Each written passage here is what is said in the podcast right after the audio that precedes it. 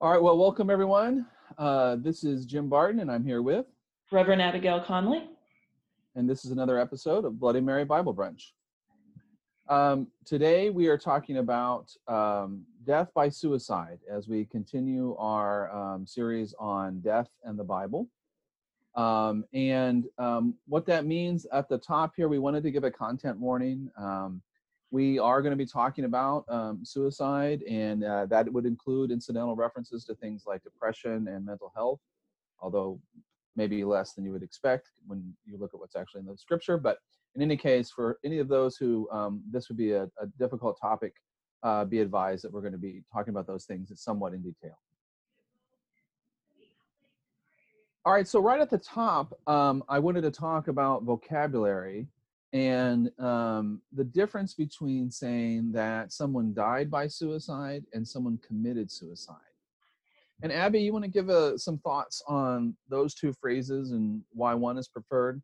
Yeah, so I'm guessing that even um, some of our listeners would be surprised to hear committed by suicide or um, died by suicide rather than committed by suicide um, or committed suicide because we've been very used to using the committed suicide um, because that obviously has some connotations of somebody who did something wrong, um, somebody who committed a crime in some cases. We are shifting right now to prefer to say someone died by suicide. Um, many, many people, um, there's so much shame around either attempting suicide or having a family member who committed suicide that the hope is this language, the shift, makes it okay to talk about someone dying in a particular way. Um, and to remove blame from the person who has died. So it's no longer they committed a crime, but instead they died in a particular way. Yeah, and I think, you know, we talked a little bit about, um, you know, this is often happens with um, stigmatizing behavior that you uh, you want to prevent. Uh, it can backfire. So um, we don't want anyone to die by suicide. Um, right. We think that, I mean, obviously that is a tragedy when someone dies, um, um, um you know, um, by uh, uh, early or they die uh, unnecessarily. And uh, we think that death by suicide probably falls under that in, in almost every situation. but when you stigmatize conduct, that sometimes has the opposite effect. And uh, for, for example, if there's a person who is considering it and then them to think the considering of it makes them sinful right. well that's not helping a person who's experiencing um, suffering.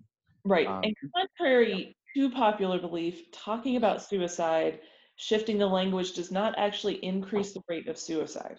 Um, no.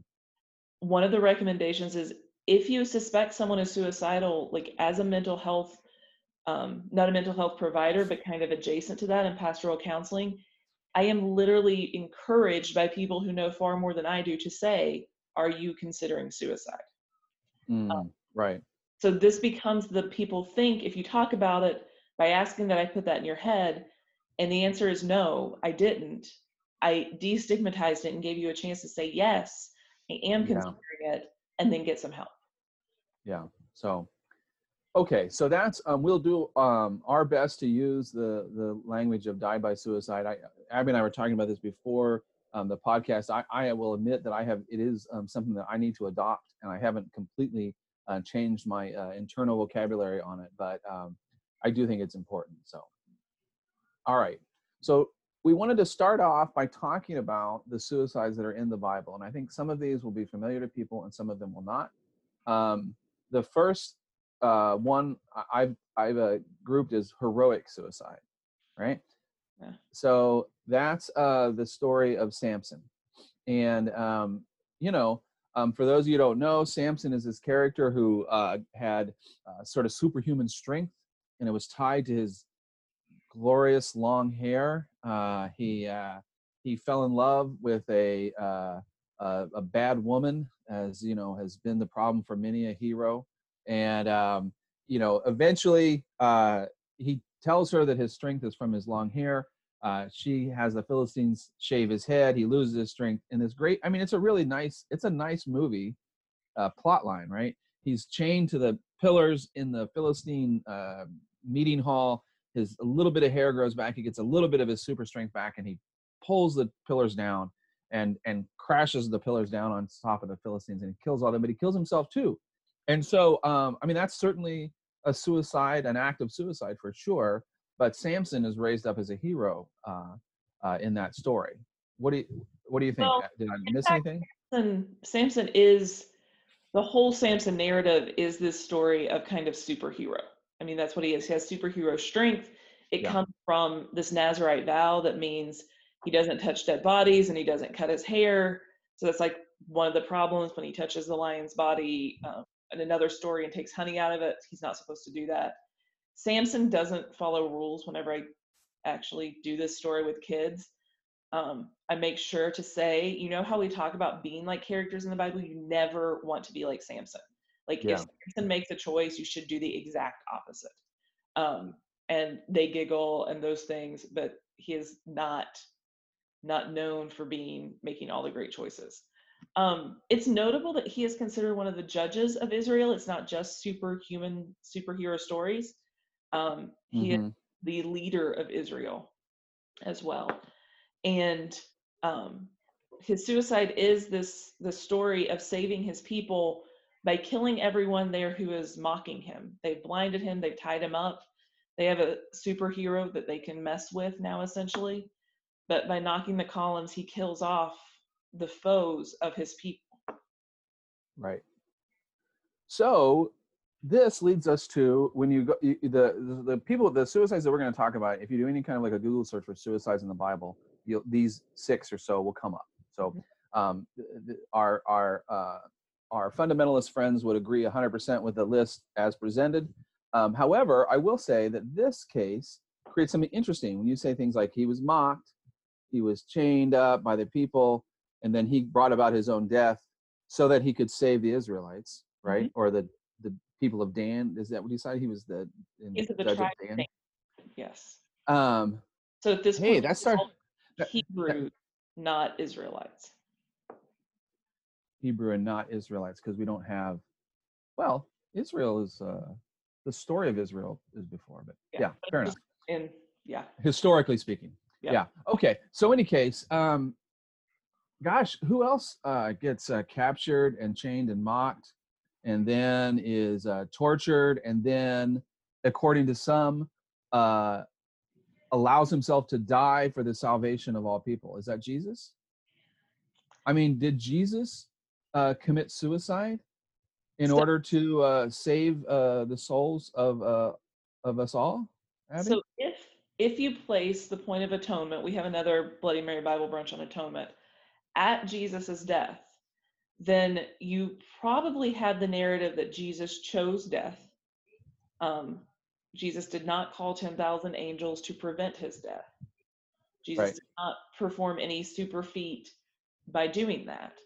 So if you believe the point of atonement is a voluntary death by Jesus, you could make the argument for suicide. Jim and I are not the people who would be heavily invested in that argument. Right, because I believe what happened with Jesus is he spoke truth to power, and the consequence of speaking truth to power was his execution by the state. Right. And if that's your narrative, and his truth was so important that he had to speak it even to jeopardize his life, even if that resulted in his death, that's not suicide for sure. But if you believe that Jesus had to spill Jesus's blood in order to atone for the sins of Christians, and let's just say Christians, because that's the only place this stuff comes from, right. then I think Jesus sacrificed his life for our salvation in the same way that Samson sacrificed his life. And I think then Jesus gets listed to the ad the suicides in the Bible.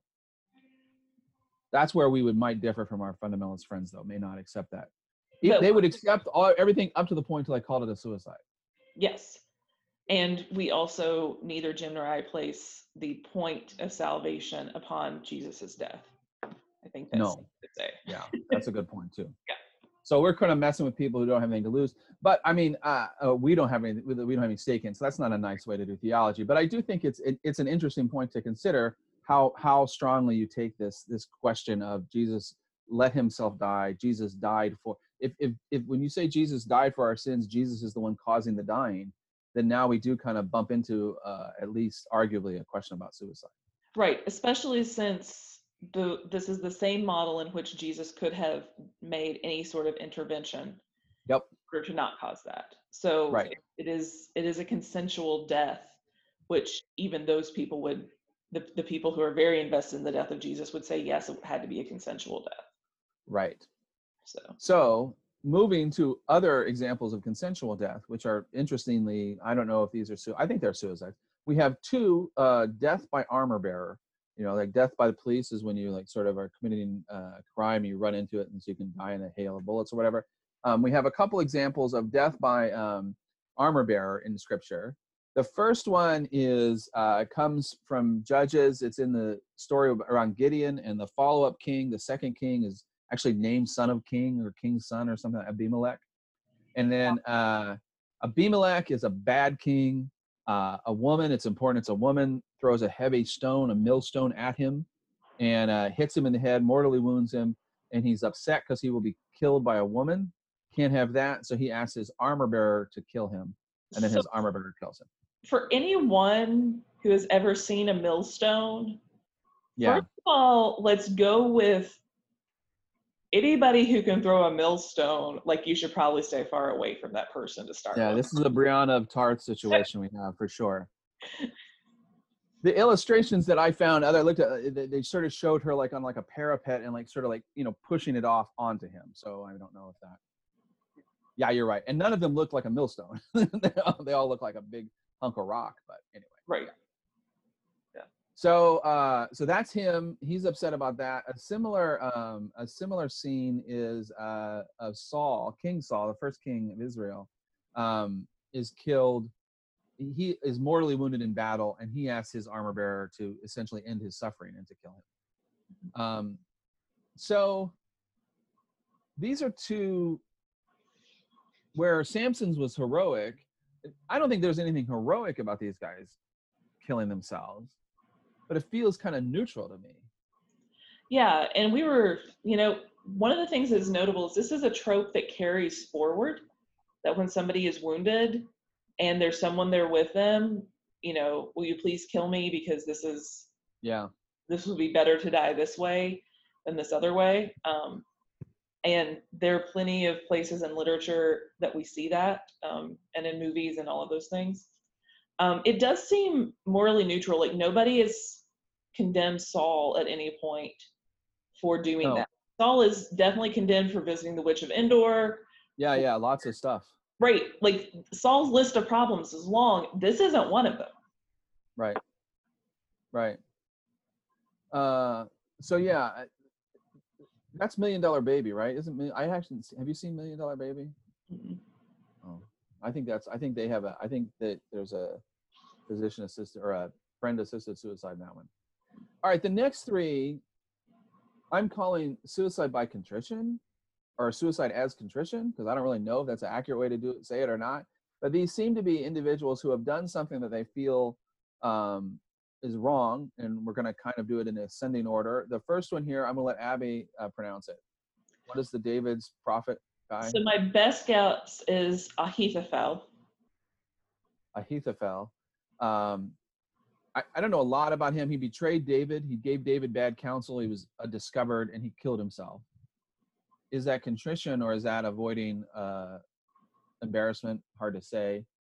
Um, Zimri is a king of the, uh, the tribe of Simeon. He lost a battle and uh, committed suicide uh, by burning his house down, which uh, is impressive uh, mechanism of committing suicide. Uh, but that is recorded in scripture as well. And then, of course, we have Judas, who um, you know betrayed Jesus and brought about the death of Jesus, and then committed suicide by hanging himself.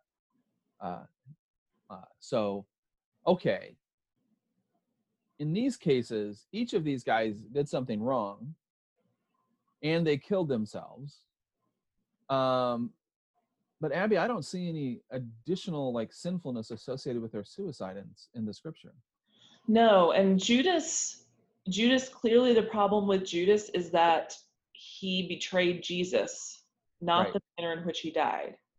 This becomes somewhat shameful depending on which gospel you read, that he would Mhm. essentially not own up to what he did, it seems. Um, and like they can't use the money in the same way because it's blood money. So you know, we, what do we do with this blood money? They buy a potter's field in one narrative to bury Right. people who couldn't otherwise afford it. But it seems that the really big problem with Judas is the betrayal, not the suicide. So much so that not even all the gospel writers tell us um, the same story, which isn't unusual. But you would think about Judas, there might have been the like, hey, here's what happened. Um, it seems that the suicide of Judas is evidence that he is ashamed of his role in the betrayal of Jesus. I think that is that a fair, or am I projecting onto the story?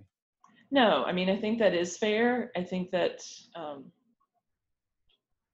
is absolutely, even from a, you know, kind of historical Jesus reading of this, that Judas was trying to make Jesus become king and take Uh-huh. his rightful power. Like, even from that reading, you still end up with the like, I didn't intend for this person to die. I didn't intend for this to be the outcome. And if we take these other, the other two in this category of the uh, by contrition, to extent, it seems that they are um, immediate in an immediate way ashamed of their conduct. But I do want to point out that in these three cases, it's they are of sound mind. They are. It is an, a specific act that they are saying because of this act, I'm taking this act. We don't have any story in Scripture of a what we would now describe as a clinically depressed person. Mhm. We don't have any story of a person who struggles with um, depression and then, as a result of this struggle of mourning, then takes their own life. For example, um, David's first son is killed by God. David's son with Bathsheba is killed by God. And there's discussion of David's extent mourning, but we don't hear of David thinking of suicide. We don't hear of Bathsheba killing herself because of this, like, you know, um, you know, her son dying. You know, I mean, Bathsheba's husband was killed in war. She was raped by the king, and then she had a child, and then that child died uh, by God at God's hand, right? And we don't hear any, you know, we don't. So the idea of a person being experiencing sort of what we would describe as a mental illness that leads to suicide is not is not in scripture i don't think No, and even people who are very much looking for stories of depression and mental illness, the one where they come up with is Ecclesiastes. That Mhm. definitely is not a person whose life ends in suicide. Um, right It's a person who is struggling with depression in pretty significant ways. So, we take a look at the scripture overall, because I do want to talk about where we got this idea of the mortal sin, right? But before we talk about the mortal sin component of it, if we just sort of weigh things in scripture, is suicide right, wrong, or is it ambivalent? I would say it seems ambivalent. Um, it's the same.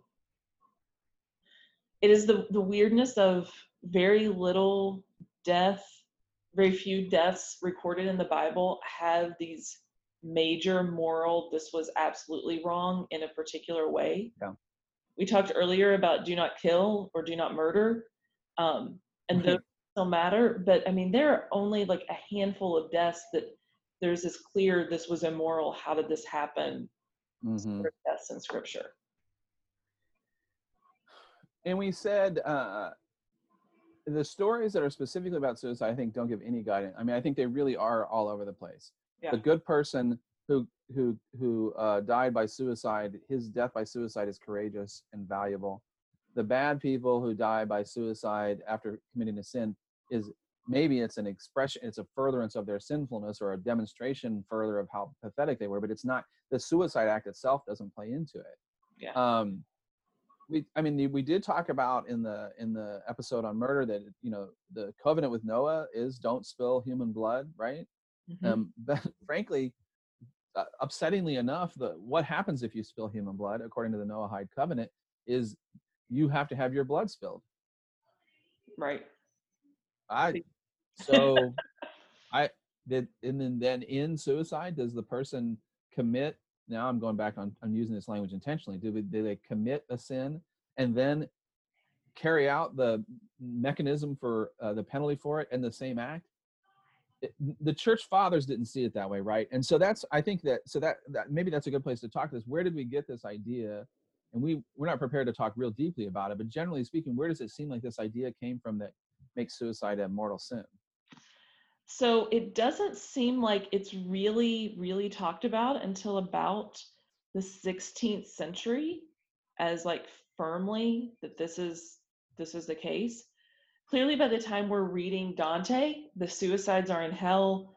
There's that problem. There are people writing kind of that kind of that dying by suicide means you can't repent of that mm-hmm. feeling.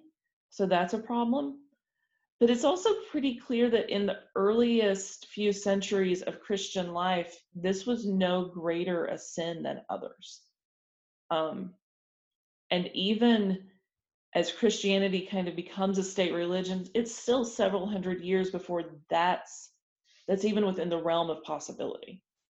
Thomas Aquinas seems to have written some about it, but again, still kind of formulating those things. And Aquinas is the 13th century, so well into Christianity.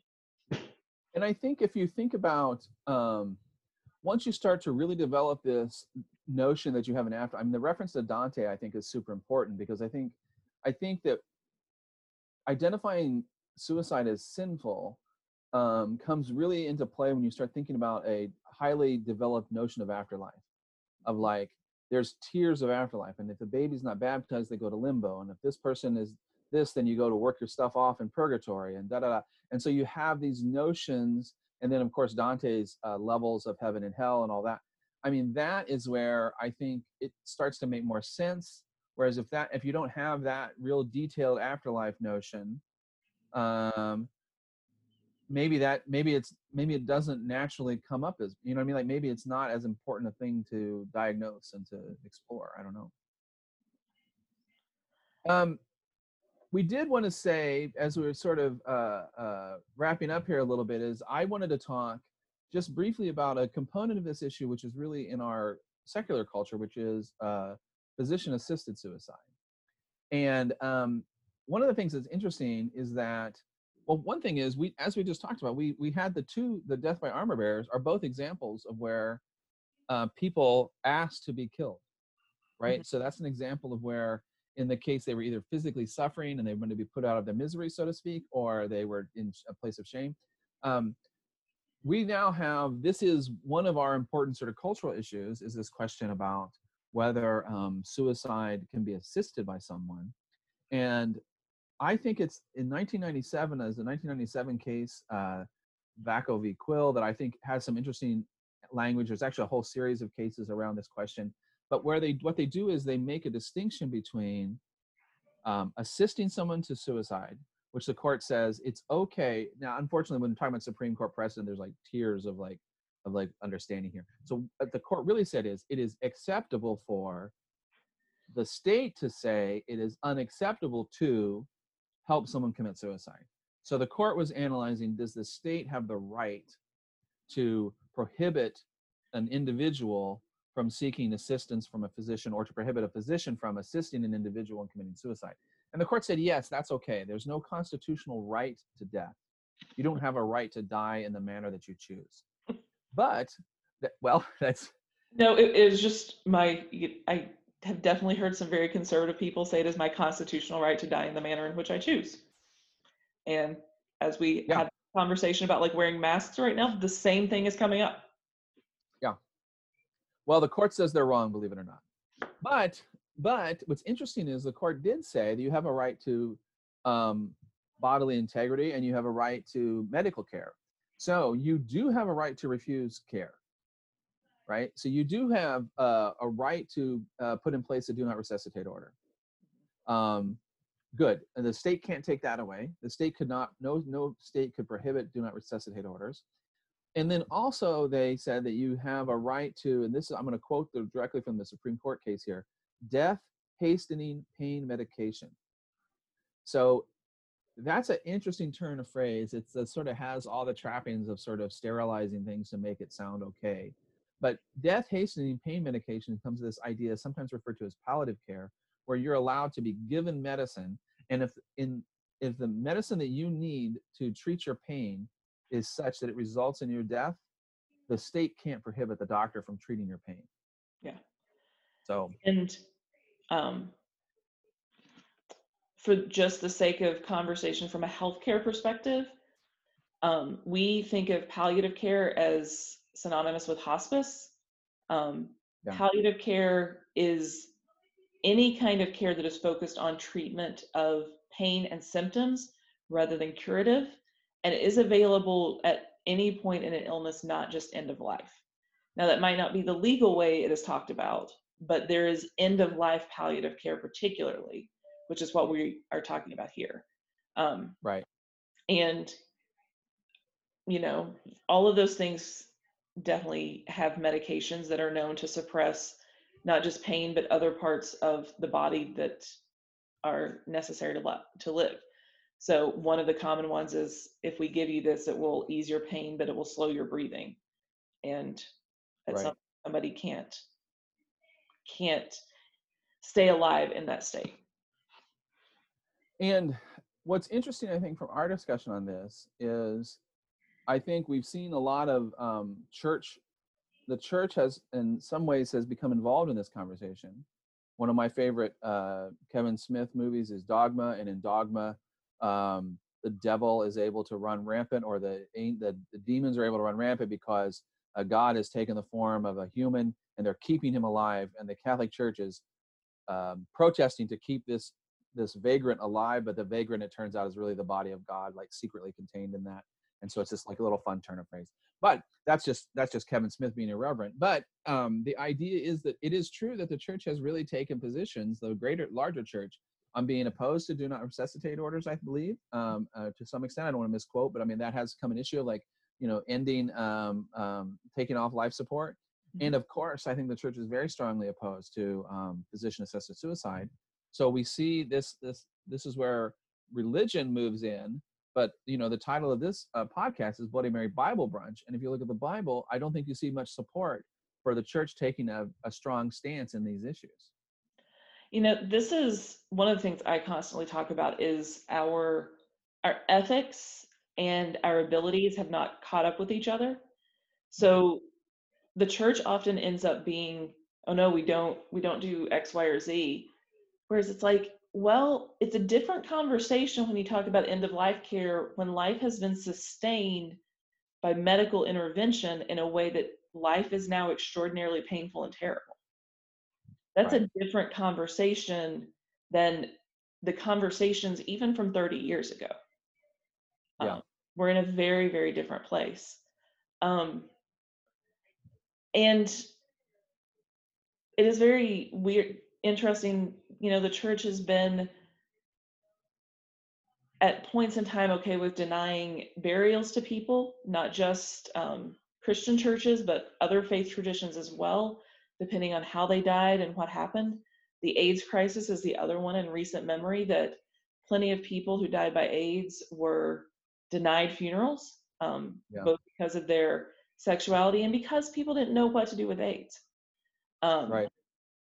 So those things all get very complicated when we start talking about how has faith informed these conversations and reacted to these conversations. Um, and right now, you know, we're we're in the place of being appalled by decisions that are having to be made in the midst of a pandemic, but they butt up against these things of of which lives which lives can we we value most does saving five lives matter more than saving one how do those things work Yeah. Yeah, that's right. And I think um, uh, I think what we see is that we just some of these things we do have to we have to rely on our principles uh, that we do develop from Scripture and from our faith in general. Um, but a- and, and a lot of times we're not, you know, we don't get answers directly from a two thousand year old book, unfortunately. Well, I think that was a good exploration of this topic uh, so far. Um, um, we are still doing this remotely, of course. So um, we're we're doing. Uh, I don't I don't know how much longer I can feel uh, that we're not false advertising with Bloody Mary Bible Brunch. There's no Bloody Marys around, but um, before too long, um, we'll get back to the uh, Bloody Marys. Uh, so it'll be more legitimate when I uh, sign off with. Until next time, cheers.